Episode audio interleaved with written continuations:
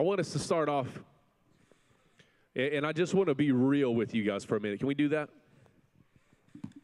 It's Christmas. Anybody else get excited for Christmas? Love Christmas. Let's be honest. Who is all the Christmas celebration, the decoration? Who's it really for when we do it in the house? Jesus, yeah, but like in the home. Like, who we really decorating for? The kids, the wives. No, I'm just kidding. It, the kids. It is absolutely the kids. So I want to just.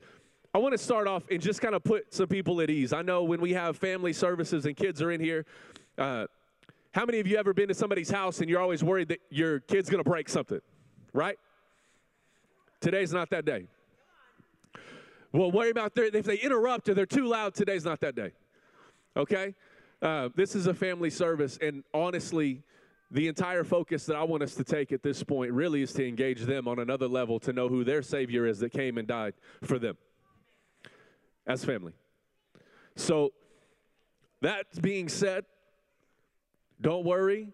All right, let's, I mean, with all things within reason, we don't want kids like taking communion shots off the table in the back while we're trying to have it. But other than that, like, we're pretty safe, right?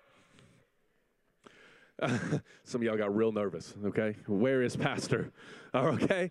Don't worry, it's going to be a good night. But I do want us to really focus on the reason we're here, which is Jesus. And I think it's important. One of my favorite parts of Christmas is getting together and actually sharing the Christmas story. And I want us to do that tonight. Um, and I want to ask you don't have to, uh, but any of the kids that would like to come and join me up here on stage, I'd like to ask you to come sit right over here. Uh, if you would like, you're welcome to come sit up here and be a part of what's going on. We're going to use you guys in a little bit of illustrating uh, some of the message tonight, so it's going to be fun. So if any of you would like to come up here, feel free. Yeah, that's right. Come on. You guys are good. Just take a seat right over here on this side of the stage. Go ahead. Just go ahead and sit down right there, guys. You're good. Just cram in, squeeze in where you guys can turn, where you guys can see me, because you're going to want to see what happens. If you girls would just slide over this way, please. There you go. Good job. Slide over just a little more. Woo! There's one behind me. He's alive. It's okay. Sit down. There you go. Good job, guys. All right. All right. There you go. Squeeze in. We can have a few. You guys squeeze in right there. Just have a seat. Perfect. Perfect. Have a seat, Bubba. All right, so I want us to talk about the Christmas story. And the Christmas story, for those of you who would like to read it or go through later, you can it can be found in Luke 2 and also in Mark 2. I'm sorry, Matthew 2. All right, go ahead, have a seat, bud. You're good. And I'm going to get a couple things here because I think it's important. I'm going to grab some props the team's going to be nervous about later. I'm going to try not to mess anything up. I'm do my best. But can you guys help me tell the Christmas story? How many of you guys know the Christmas story? A few of you? What's it about? About Jesus' birth. Good job. So, Luke 2 says this In those days, Caesar Augustus, anybody know who Caesar Augustus was? A king. a king, that's right. Caesar Augustus was a king. So he said he was a Roman king. Absolutely he said that everyone had to go to their own town to register. So they needed to count everybody, right? So here's what we're going to do. He went from Nazareth. I need somebody who can help me out. Somebody want to help me? All right. All right. Hop up for me. You, all of you guys are going to be townspeople of Nazareth. So you're going to hold this up. That way people know what town you're in, okay? Count that. I'm going to need somebody else to help me out too. I need one more. One more. Go ahead. All right, buddy, come on hop up. You're going to come over. Here. You're going to sit on this stool. You're over here in Bethlehem, all the way across. Here you go. Have a seat because you're going to be there for a while. He's he, you're the main city of this story, buddy. All right. So we got Bethlehem over here. We got Nazareth over here. It says everyone went to their town. So Joseph, you know what? I need a Joseph. A Joseph. All right. Rowan, come here. You can be Joseph. I need a Mary. Who wants to be Mary? Mary. Okay, you want to be? Okay, come here. You guys come here. I need a Joseph and a Mary here. That's Mary's. Mary, go ahead and put that over your head. There's your little like, you know what I'm talking about? Mary Shaw thing. Not, not a ghost. You want to be able to see your face still. It's kind of, yeah, there you go. Kind of like that. There you go. Joseph, throw that on. We're going to need that in a minute. All right. So we got Mary and we got Joseph over here. So Mary, there you go. Good job, Nazareth. Good helping out. Right? so Mary and Joseph, Joseph has to take Mary, who he is about to be married to, to the town of Bethlehem. All right, Joseph, take Mary to Bethlehem. You left her. You got to come get her. There you go. So when they got to the, t- this is awesome. So Joseph went up to the town of Nazareth, went from the town of Nazareth to Bethlehem. because he belonged to the house of David. He went there to register with Mary, who he was pledged to be married to. he said, Ah, that's awesome. All right. And she was expecting a child. Can you say you're expecting a child? that's that's probably what Mary thought too when the angel told her. I'm just saying.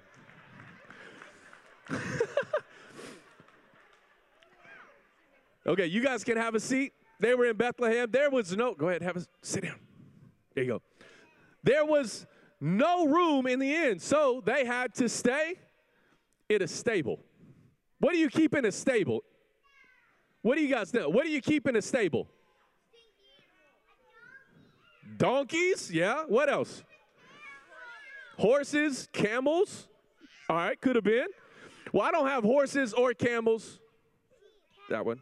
Yeah, just tell me that. So we got a we got some cows. All right. So you're in the stable with your cow. There you go. He's loving that cow. All right. now, while this was going on, don't fight over the cow. Don't fight over the cow. It's okay.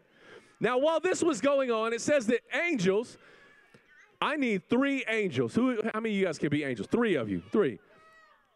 Okay, one, two, um, okay, go for it. You three. Come stand right here. You're to be angels. And you're to talk to, I need two shepherds. Okay, go for it. Shepherd one, you're to need a shepherd staff.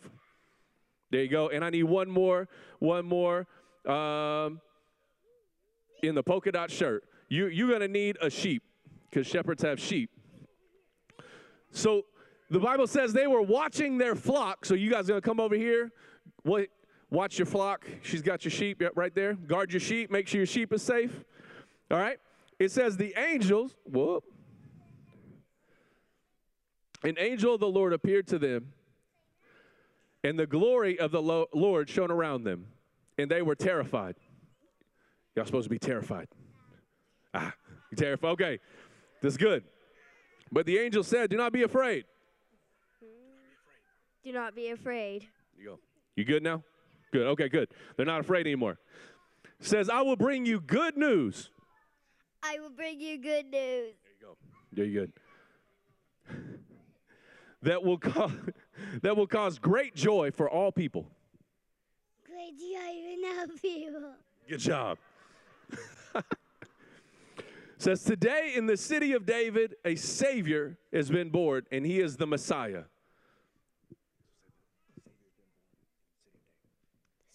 The savior has been born in the city of David. Good job. says there will be a sign that you will follow and you will find the baby wrapped in a manger.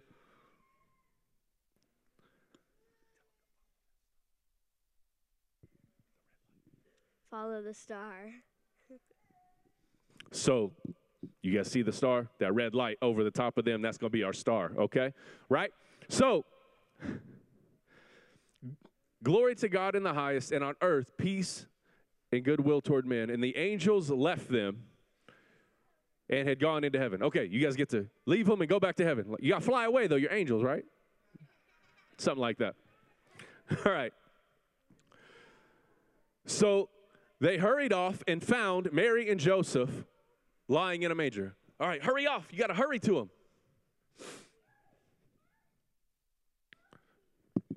Oh, we forgot baby Jesus. There you go. You had a baby while we were gone. There you go. All right, can you turn where everybody can see baby Jesus too? Because they want to worship. She's like, I ain't turn around at all. It's all right. they hurried off and they found Mary and Joseph and the baby who was laying in a manger. When they saw them, they spread the word concerning what they had been told about the child. And all who heard it were amazed, and the shepherd said,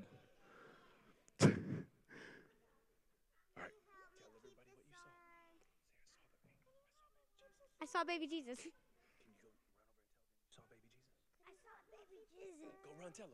Me too.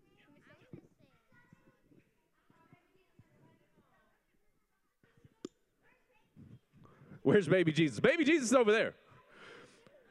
Said, so then the shepherds returned, glorifying and praising God. So you need to, both of you, you came and told them, so you need to take somebody with you to return to worship and sing praises to baby Jesus. All right, you got one?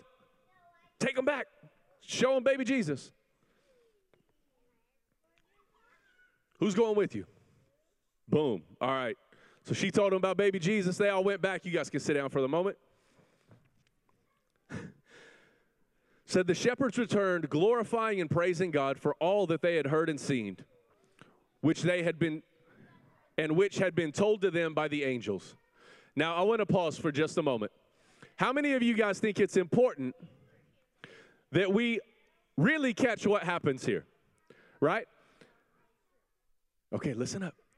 Check this out. So what was it so what was so important that the shepherds did when they found out about Jesus? They spread the word. They told others about Jesus. What do you think the most important thing we can do to tell other people in our life about Jesus is? To what? To text them? Yeah, you could text them about Jesus. That works. All right. Talk to them about Jesus. Tell, yep.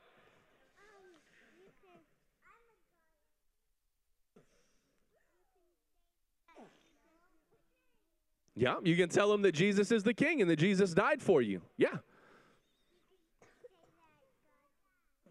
Yeah, you can tell them that God can heal them. Absolutely. Okay, last one. Go for it.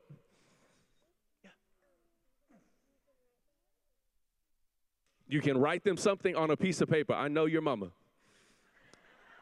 She's the only one with paper in all of our meetings. That's hilarious. Okay, now, during this time, we're going to jump to Matthew 2. It says, After Jesus was born in Bethlehem, during this time, during, of King Herod. I need a King Herod. I need a king. Who can be a king? You want to be a king for me? Come here, buddy. You're going to need a crown. If you're a king, you need a crown. Go get a crown. All right, you guys are sitting down worshiping Jesus over here. King Herod, where are you at? Come here, King Herod. Sit down right here. This is your that's your throne. Kind of don't sit on it, just sit in front of it. There you go. All right. it says that from the Uh, blah blah blah. After Jesus was born in Bethlehem during that time of King Herod from the east came to Jerusalem and asked where is the one who born ki- was born the king of the Jews? So I need three wise men. Okay one two three. All right. Can anybody tell me what the wise men brought? Frankincense? What else? Can you tell me what the wise men brought like, I don't know. Presents. Yes, they did bring presents. Absolutely. Anybody else? Hold on, hold on. You guys got to come talk to King Herod. Now, what did they say to King Herod? Where is the one who is king of the Jews? Where is the one who's king of the Jews? So, Herod called the Magi secretly and found out exactly when the star came that they began to follow. And then he sent them to Bethlehem. Go and search carefully for the child and report back to me so that I may worship him. Go find the child. So they left to find the child. After they heard after they heard King Herod, they went on their way and they followed the star. So follow the red star It wasn't really red in the Bible, but that's what we got on stage, okay? All right, so they followed the star. It says the star rose that they would see it, and they went ahead of them, and it stopped over the place where the child was. And they saw the star, and they became overjoyed. You guys are supposed to be overjoyed. Are y'all happy? Overjoyed. Let me see it. You're not happy? Bethlehem was a sad town. You. okay, okay. Uh, on coming into the house, they saw the child who was with Mary, and they bowed down and they worshiped him. Okay, you guys got to bow down and worship Jesus.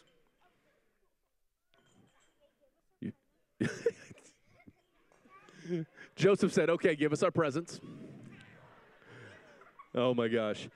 And having warned, uh, I'm sorry, and then they opened their treasures and presented the gold, frankincense, and myrrh. And having warned them about a dream, they went back a different way to King Herod.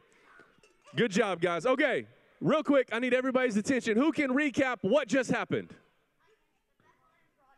The Bethlehem Project? yeah. All right. Who can tell me what happened? Go for it.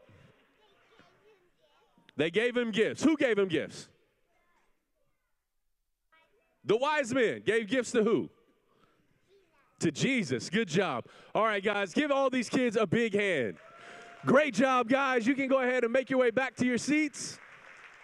Good job, good job. They'll collect all your stuff on this side. You did good, Bethlehem. Good job. Oh, take it over there. Take it over there. Good job, guys. Don't break your frankincense and myrrh. It's okay.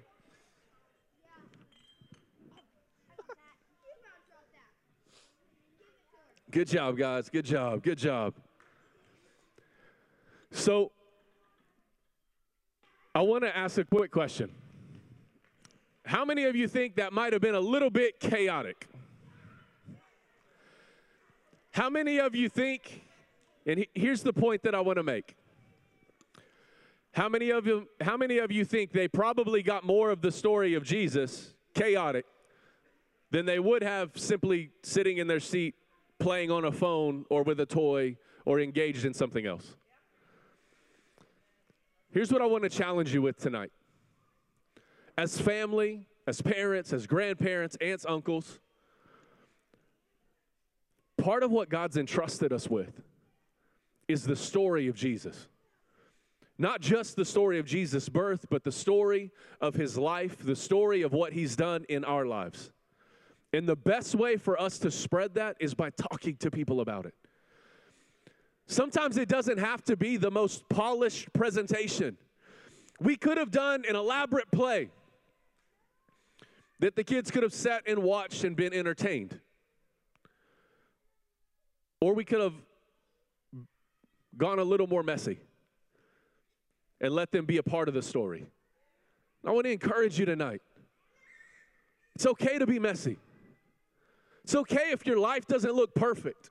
It's okay if your marriage doesn't look perfect, if your kids aren't the poster children for the perfect kids in the world. And my kids won't even stand still to be on a poster. The only poster they're going to have is the most wanted. I'm just kidding. Not kidding. I love my children and they're amazing. And all I'm telling you right now, how many of you know there are times, it doesn't matter how good your kid is, you thank God they're your kid. How many of you know there's other times that you ask God why they're your kid? Right? And that's when you realize they're their mom's kid or their dad's, right? More so than just kids. All of us, every one of us in the room, have a part to play and we have a story to tell. And the most important thing that we can do is simply tell the story of Jesus telling what he's done in our life. I'm telling you, the most impactful story you can tell somebody isn't the most eloquent, detailed of the Old Testament or the New Testament, though there's power, overwhelming power in Scripture. But the Bible actually says we overcome by the blood of the Lamb and the word of our testimony. Being able to share the love of Jesus, a Savior who came not just for the rich, not just for the poor, not just for the Jew, but He came for everyone. How many of you realize that's an important story for us to tell in the world we live in today? That Jesus came not just for me and the people who dress like me or talk like me or vote like me, but He came for everybody. And we're family.